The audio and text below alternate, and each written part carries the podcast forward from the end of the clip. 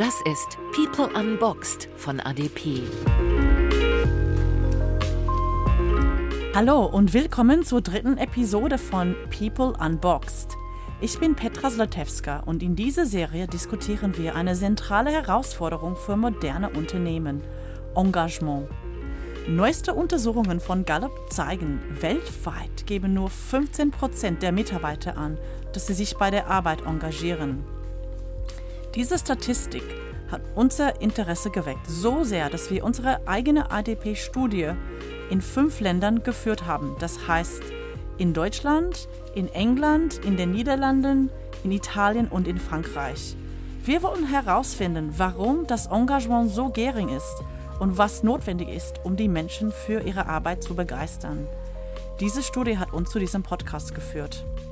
Unsere Aufgabe ist es, die Erkenntnisse zu prüfen und hoffentlich einige einfache Lösungen und Strategien zu finden, die uns, unsere Kollegen und unsere Mitarbeiter glücklicher machen. Zu mir gestellt sich heute eine Gruppe von Experten mit großer Erfahrung in der Arbeit an diesen Themen. Darf ich unser Gremium vorstellen? Steven von Töll ist General Manager bei ADP für Deutschland und Polen. Sarah Samson ist Director für Human Resources bei ADP, auch für Deutschland und Polen. Und Dr. Nico Rose ist Expert für positive Psychologie. Das Thema dieser Episode lautet was bringt uns dazu, blau zu machen oder krank zu machen? Die Ausfallquote ist ein entscheidender Maßstab für Glück und Zufriedenheit der Mitarbeiter. Wahrscheinlich haben wir alle schon einmal das Gefühl gehabt, einen Tag lang nicht zur Arbeit gehen zu wollen, aber eine nachhaltige Zunahme von Krankfeiern ist ein wirklich störender Faktor für ein Unternehmen und ein sicherer Indikator dafür, dass etwas in Bezug auf das Mitarbeiterengagement getan werden muss. Was können wir so alle tun, um sicherzustellen, dass unsere Mitarbeiter tatsächlich jeden Tag zur Arbeit kommen wollen? Ich fange damit an, unsere Gäste zu fragen, habt ihr schon einmal blau gemacht und warum? Nico. Ich habe das letzte Mal blau gemacht, so dass ich mich erinnern kann, äh, in der, in der Schulzeit, ehrlich gesagt, 13. Äh, Klasse kurz vorm Abitur und ich hatte damals mit meiner Mama immer so ein Ritual. Wir sind immer einmal, ich komme aus dem Ruhrpott, einen Tag äh, in Dortmund auf den Weihnachtsmarkt gegangen und haben es uns gut gehen lassen. Und damals war das irgendwie ganz schwierig mit Wochenende und so, weil ich immer unterwegs war. Und dann habe ich sozusagen mit Erlaubnis der Eltern einmal Schule geschwänzt und dann sind wir eben in Dortmund auf den Weihnachtsmarkt gegangen. Aber auf der Arbeit selbst habe ich bisher immer so viel Glück gehabt, dass das nicht nötig war. Okay. Und Steven? Ja, ich denke auch in der, in der Schulzeit, das war dann vielleicht nicht immer mit Mitwissen von meinen Eltern, ähm, aber auf der Arbeit, nein, nie. Ähm, ich, ich denke, wir gehen dann vielleicht nachher auch nochmal mal natürlich tiefer darauf ein, aber ich, ich, ich glaube, wenn es, wenn es Gründe gibt, war, dass man blau macht, ja, dass man zu Hause bleibt, als, als wäre man krank, wo man es nicht ist, das ist so erstmal ein, ein Zeichen, dass irgendetwas nicht stimmt. Und äh, kann ich nicht sagen bis jetzt, dass es, dass es dafür Gründe gegeben hat. Und äh, selbst wenn es sie geben wurde, dann würde ich es, glaube ich, nicht machen. Ich kann mich da anschließen. Ich glaube, bei mir war es auch eine Ethikstunde in der 12. Klasse. Also aber während meines Arbeitslebens nicht. Ihr seid alle sehr vorbildlich. Klar. So, aber was ist normal dann, wenn die meisten Mitarbeiter denken nicht daran, Krankheitstage zu nehmen? Ich will nie einen Krankheitstag nehmen, wenn ich nicht krank bin, ist die häufigste Antwort, als die Befragten gebeten wurden, sich mit Aussagen zu identifizieren. 74 ähm, Prozent der Mitarbeiter wollten in den letzten zwölf Monaten mindestens einmal nicht arbeiten gehen und 21 Prozent halten es für akzeptabel, sich mindestens einmal krank zu melden. Also davon finden 86 Prozent in Ordnung, zwei oder mehrmal im Jahr krank zu machen. So, wie gehen wir mit diesen Statistiken um? Also die Wahrscheinlichkeit, dass ein Mitarbeiter blau macht, ist geringer denn je, auch wenn er oder wenn sie krank ist. Und was glaubt ihr, warum das so ist? Ist Zufriedenheit am Arbeitsplatz und Engagement? Oder Angst und ein schlechtes Gewissen, nicht am Arbeitsplatz zu sein. Sarah, vielleicht deine Erfahrungen aus Human Resources? Ich glaube, das trifft beides zu. Also ich glaube, es gibt natürlich auch äh, Branchen, wo, wo, die Angst vor Arbeitsplatzverlust durch Fehlzeit hoch ist und dass es, da auch Leute zum Beispiel zur Arbeit gehen, wenn sie vielleicht eher krank sein sollten, weil sie einfach Angst haben, dass ihnen das ähm, schlecht ausgelegt wird. Ähm, ich glaube aber auch, dass es äh, Firmen gibt, wo Leute Lust haben, Arbeit zu gehen und vielleicht nicht diese Tage haben, wo sie sagen, ich möchte da heute nicht hin, weil sie eben sehr engagiert ist und weil sie gerne zu ihrem Arbeitsplatz gehen. Ich glaube, das ist sehr individuell und ist sehr branchen- und unternehmensabhängig. Ja, ich denke, als Arbeitgeber hofft man natürlich immer, dass die Begründung ist, dass man so gerne zur Arbeit kommt, dass man das nicht macht. Ich glaube allerdings, dass der, dass der soziale Faktor ein, ein sehr großer ist. Ja, und dass man auch aus Respekt für die Mitarbeiter sagt, gut, wenn, wenn ich nicht gehe, dann muss der andere noch, noch, noch mehr arbeiten oder dann bleiben Sachen liegen und ich tue das, äh, das, das möchte ich nicht machen. Also ich, ich finde es, also lass uns von zwei Seiten betrachten. Ich finde es per se verwerflich, wenn man nicht auf der Arbeit erscheint und man ist nicht krank und man benutzt es als, als, als ähm, Ausrede. Wenn es aber passiert, dann denke ich, dass es zuerst mal ganz wichtig ist, sich die Frage zu stellen, warum ist denn das so? Ja, ist es dann jemand, der tatsächlich sagt, mir ist es egal, ich, ich habe jetzt Besseres zu tun, ich melde mich jetzt krank, ich habe keinen Bock, ich habe keine Lust und ich habe keinen, ich, ich, möchte auch keinen Urlaubstag dafür, ähm, dafür ver verbrennen oder weiß ich was und ich mache das jetzt? Oder gibt es da eine Begründung? Ist das, ist das, eine, Fl ist das eine Flucht? Ja, gibt es Umstände, die jemand dazu zwingen, zu sagen, ich, ich kann jetzt nicht mehr? Ja, das, das muss nicht sofort und per se zu einer echten Krankheit führen. Aber wir haben ja in Episode 2 bereits über Burnout gesprochen. Ähm, ich, ich, denke, ähm, Hand in Hand mit Zynismus, Nico, da hat es ja gesagt, das ist, das ist einer der Symptome, die man als erstes sieht glaube ich auch, dass man beobachten muss, jemand, der nicht mehr kann und dann sagt, ich bin jetzt mal krank. Ja, und ich kann das auch aus eigener Erfahrung sehen, dass das dass, dass äh, in, in, in, bei gewissen Mitarbeitern tatsächlich so ein Patron mal aufgetreten ist. Und ich denke, das ist die Frage, die man, äh, man sich stellen muss. Ähm, und dann muss man, denke ich, eher als Arbeitgeber auch handeln. Dann ist es nicht die Verantwortung mehr des Mitarbeiters. Ich glaube, man muss ein bisschen schauen, sofern das möglich ist, was macht der Mensch dann eigentlich in der Zeit? Also wenn jetzt jemand sich einen extra freien Tag gönnt, dann kann man den ja unterschiedlich einsetzen und man kann, so wie ich damals mit meiner Ma auf den Weihnachtsmarkt gehen und sich eben äh, verlustieren, was erstmal nicht, nicht schlimm ist. Auf der anderen Seite kann es natürlich aber auch sein, dass der Mitarbeiter einfach, äh, platt gesagt mal, was Dringendes erledigen muss. Wir haben alle manchmal Situationen im Leben, wo wir auch privat sehr angespannt sind, warum auch immer. Manchmal ist es wegen der Kinder, äh, manchmal ist es auch wegen der Eltern, die man ja vielleicht auch irgendwann pflegen muss. Und äh, ich glaube, diese beiden Situationen muss man ein bisschen trennen, weil bei dem Zweitgenannten ist dann eher wieder die Frage, warum hat dieser Mensch das Gefühl, dass er das sozusagen heimlich machen muss? Also warum geht der Mensch nicht auf ja. den Vorgesetzten oder auf die Personalabteilung zu und fragt nach einer Lösung. Also warum fehlt da das Vertrauen? Genau. Es gibt natürlich ganz unterschiedliche Aufgaben und jemand, der im Automobilbau am, am, am Fließband steht, was es ja immer noch gibt, es wird zwar weniger, aber das gibt es immer noch, der hat natürlich ein bisschen weniger Chance dazu als jetzt so ein klassischer Wissensarbeiter im Büro, wie wir das alle sind. Aber da würde ich sagen, mein Ideal als Führungskraft, und das lebe ich auch in der Art und Weise, wie ich geführt werde, ist es, dass da um Ergebnisse geht und nicht so sehr darum, wann und wo diese Ergebnisse äh, erzielt werden. Und von daher äh, sage ich jetzt auch, wenn, wenn Kollegen mal sagen, ich habe jetzt gerade nur in der Arbeitszeit diese Woche Termin bei meinem Lieblingsfriseur bekommen und wenn ich den jetzt nicht nehme, dann muss ich nochmal zwei Wochen warten und sehe auf dem Kopf aus wie Hulle dann lasse ich den Mitarbeiter doch gehen. Also ich glaube, dass ich mit, mit so selbstverantwortlichen Menschen zusammenarbeite, dass die das sehr gut einschätzen können, wann, wann und wie und wo da was reinpasst. Und dann bin ich auch wieder beim Thema Vertrauenskultur. Wie gesagt, das geht nicht für jeden und für jede Arbeitssituation.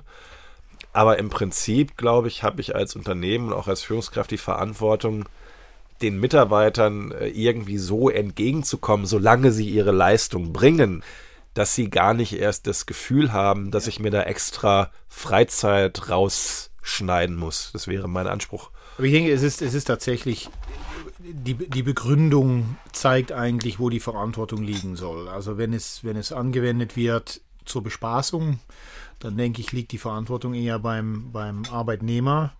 Ähm, wenn aber es seriöse, ernste Gründe dafür gibt, dann, dann muss man sich die Frage als Arbeitgeber stellen, was habe ich getan, dass das dazu führt, dass der, dass der Arbeitnehmer meint, das so tun zu müssen und, ähm, und wieso kommt er nicht zu mir und redet ja darüber? Ja, dann liegt das sehr stark arbeitgeberseitig.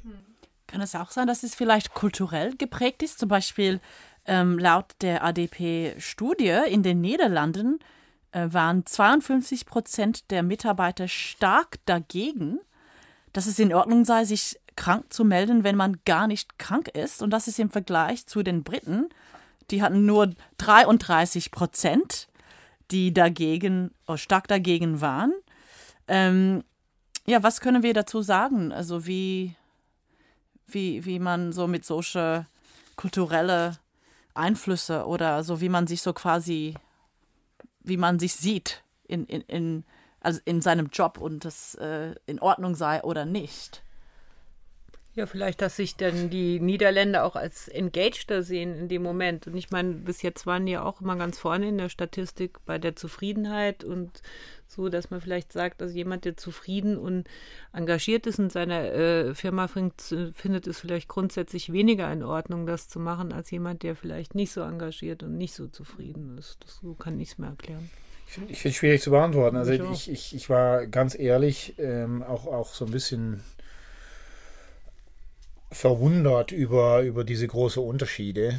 Ähm, also da wir ja ganz viele Leute gefragt haben, dann würde man sagen, gut, was, was ist kulturell da, da so anders, dass man, dass man das irgendwie akzeptabel, also ich, ich, ich, ich muss die Antwort, denke ich, schuldig bleiben. Ich, ich kann es mir nicht so gut erklären.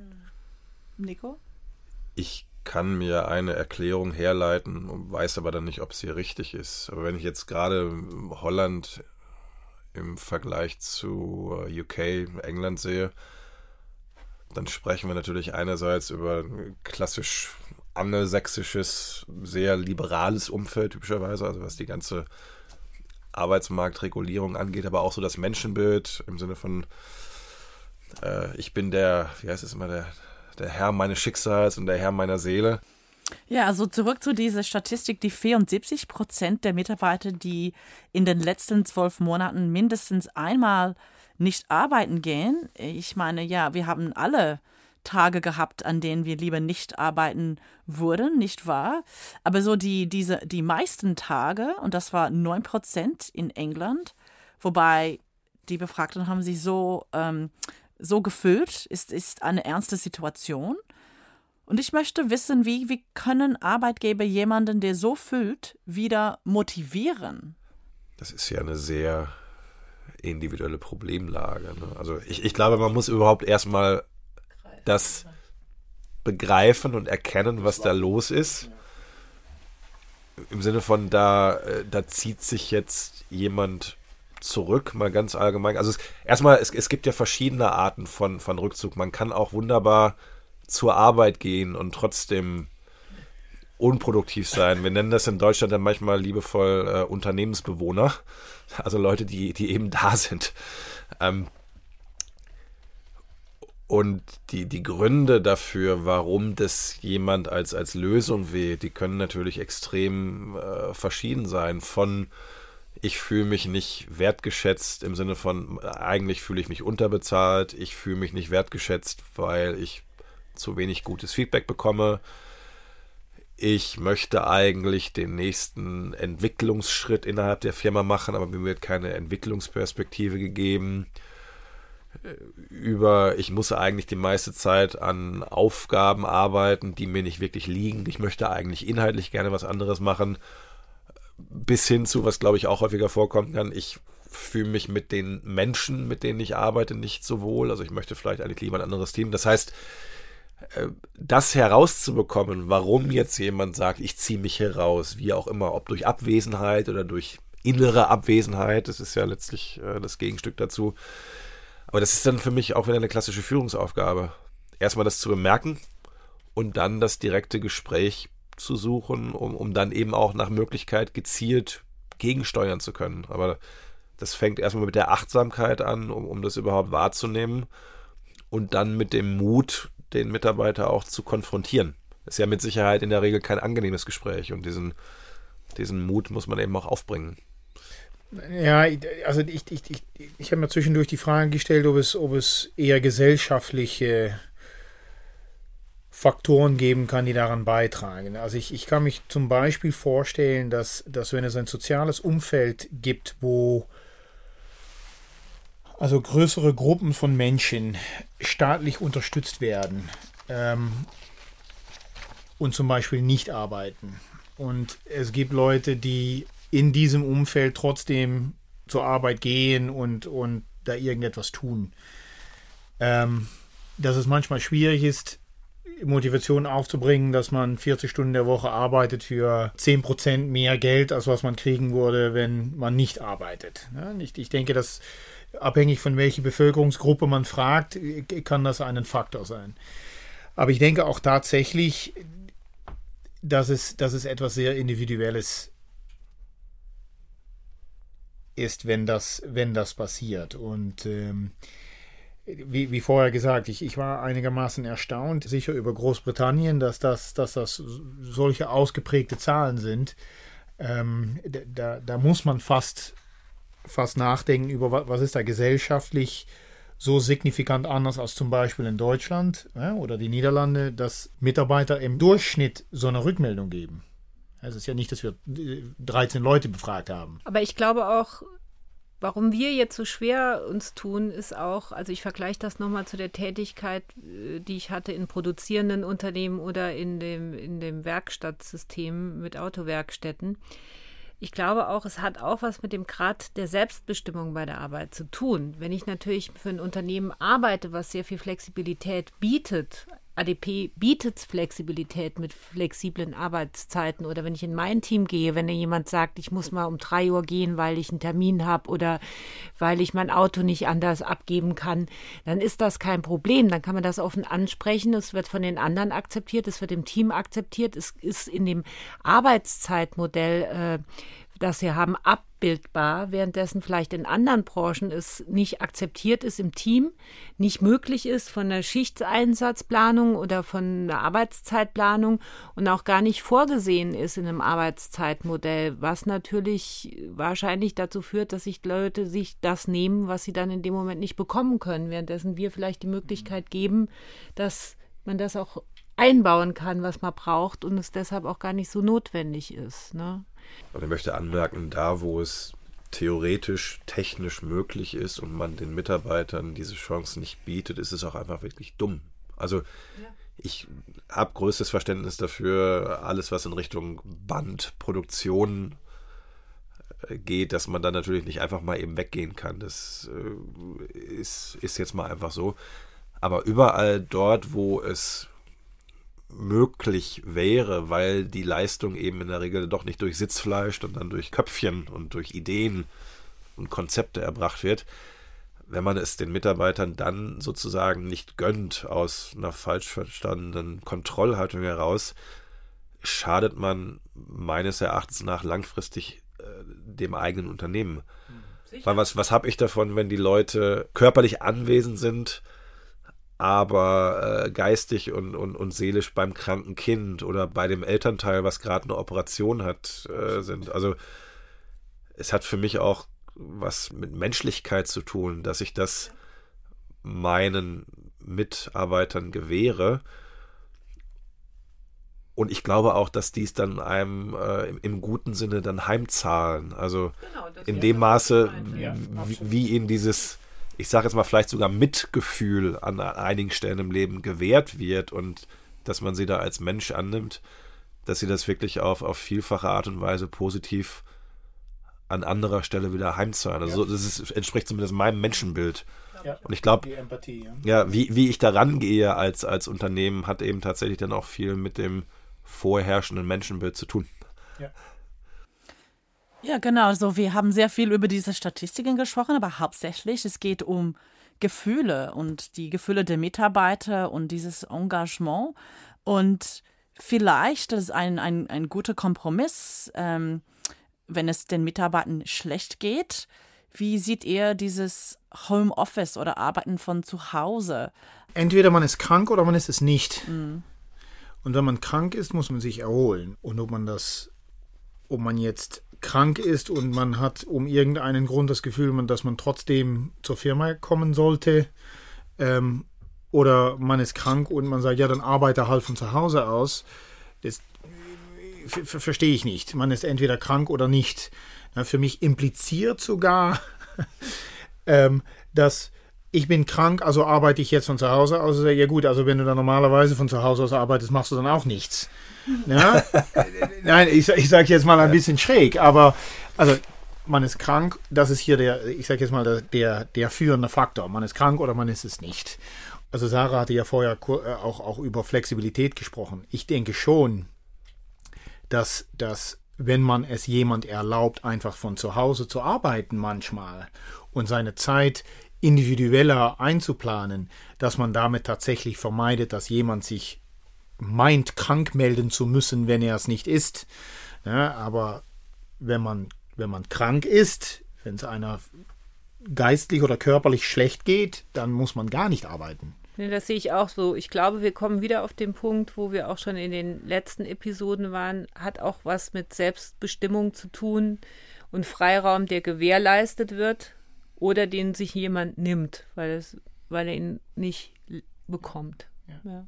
Und ich denke, so kann man der Sache auch, wenn man das dann so nennen möchte, entgegenwirken, indem man es in die Verantwortung der Leute legt, dass der Job vernünftig gemacht worden ist, dass sie ein guter Teil des Teams sind und dass sie selber beurteilen können, ob sie jetzt krank oder gesund sind und ob sie vielleicht auch jetzt mal Zeit für sich brauchen für andere Dinge.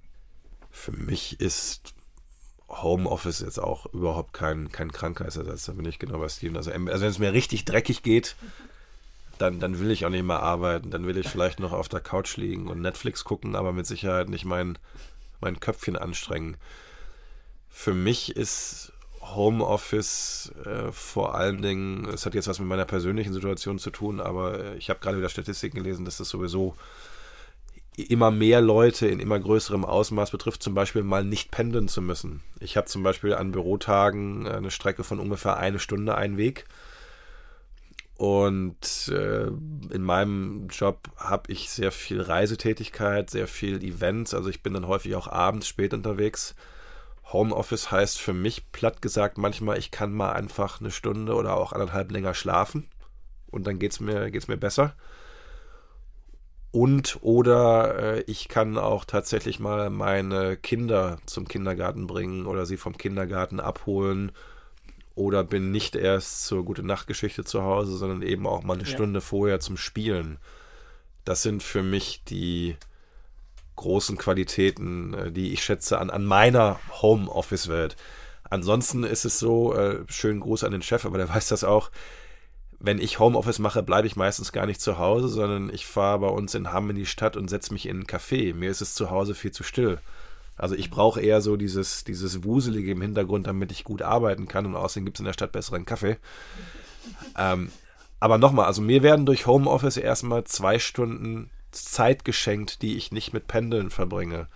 Und die können so wertvoll sein, dass es sich äh, alleine schon lohnt. Und manchmal ist es eben so, ab und zu mal Stunde länger schlafen verhindert ja auch möglicherweise, dass man häufiger krank wird. Aber ja, zu den Motivationen. Wir haben auch so ein paar Trends, was wir ganz gern äh, diskutieren äh, können und, und, sollen, dass die jüngeren Mitarbeiter halten es immer häufiger für akzeptabel, sich freizunehmen als ältere Mitarbeiter und äh, dieser Trend ist zutreffend da die Anzahl der Krankheitstage zunimmt.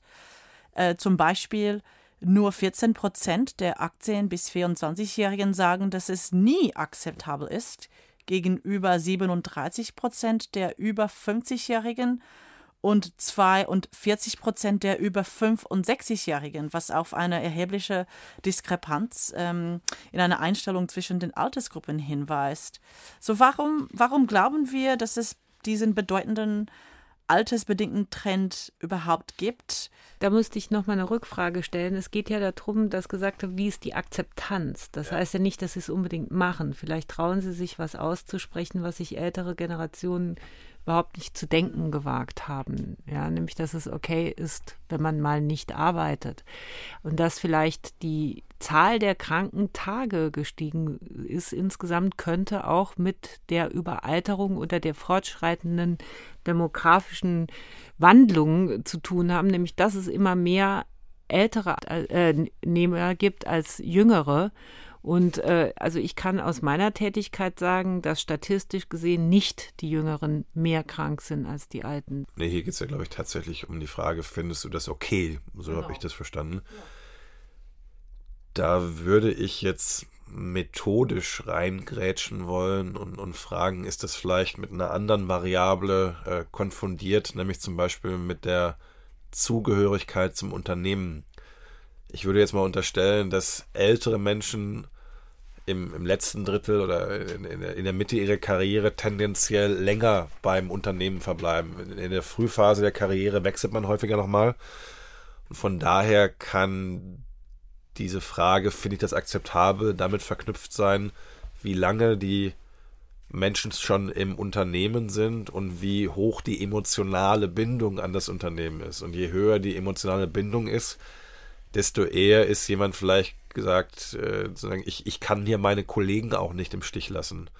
Und bei den jüngeren Menschen, wenn die relativ kurz erst dabei sind, könnte man jetzt annehmen, dass die einfach noch nicht so stark an das System gebunden sind und deswegen eher sagen, es ist mal okay, wenn ich mich da auch mal rausziehe. Ist aber tatsächlich eine Vermutung. Ich, ich, ich finde das eine schwierige Frage zu beantworten. Da ich, ich wäre fast geneigt zu sagen, wenn man über, über die echte Akzeptanz, ne, das ist etwas Moralisches, zu sagen, es, es, der, der Moral hat sich vielleicht da geändert und, und woran liegt das? Ne? Ist das ein, ein, ein gestiegenes Gefühl von Unabhängigkeit von einem Arbeitgeber? Du hast es so ein bisschen so schon angedeutet zu denken, naja, pass auf, ich als Individu, ja, ich bestimme, wo mein Leben hingeht und nicht der Arbeitgeber. Und wenn das für mich heißt, dass ich mich irgendwann so schlecht fühle oder ich, ich habe deutlich wichtigere Sachen zu tun und ich, ich kann das nur geregelt kriegen durch einen Arbeitstag, dass ich mich, dass ich mich moralisch überheben fühle über, über die Pflicht, die vielleicht eine ältere Generation fühlt gegenüber den, den Arbeitgeber das, das kann ich mich schon vorstellen. Aber ich denke, dass auch viel drin steckt, was du sagst, dass das, dass das auch, ich, ich denke mal, organisch so wächst. Ne? Deine Pflichtgefühl und deine Bindung. Ähm, aber es kann doch auch gut sein, dass es, dass es, dass es also Zeitalter bedingt ist, dass, dass die neue Generation von Menschen ein erhöhtes Gefühl von Individualismus hat und auf, auf dieser Basis ein verstärktes Gefühl hat dafür, dass es okay ist, wenn man, wenn sich das Individu entscheidet gegen ja, eine, ein, ein Arbeitgeber zum Beispiel. Ich hatte ja meins schon bemerkt dazu. Also ich denke auch, es hat was es ist multikausal, äh, dass man, es hat was mit dem gesellschaftlichen Wandel zu tun, dass man einfach sagt, okay, der wird auch schon seinen Grund haben, warum er das macht und auch äh, mit der Entwicklung der Persönlichkeit, Bindung zum Unternehmen. Ja, also wir reden über hier in dieser Episode, was führt dazu, dass wir blau machen. Ich wollte an dieser Stelle vielen Dank an alle sagen und dass ihr hierher gekommen seid äh, heute. Und äh, das war's für diese Episode. Aber wenn Sie mehr über das ADP's People Unboxed Projekt erfahren möchten, besuchen Sie bitte www.de-adp.com und da finden Sie auf dem Homepage das Projekt People Unboxed. Und ich wollte nochmal Danke meinen Gästen sagen.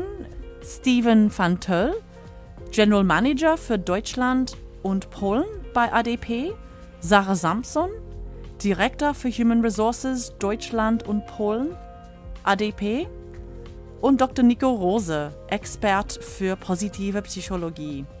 In der nächsten und letzten Episode werden wir diskutieren, wie wir den Mitarbeitern helfen können, Berufs- und Privatleben in Einklang zu bringen, der sogenannte Work-Life-Balance. Bitte laden Sie Ihr Podcast-App herunter, damit Sie keine Episode verpassen. Ich bin Petra Zlatewska und danke fürs Zuhören. People Unboxed von ADP. Mehr dazu, zum Beispiel die ausführlichen Umfrageergebnisse, finden Sie unter www.de-adp.com.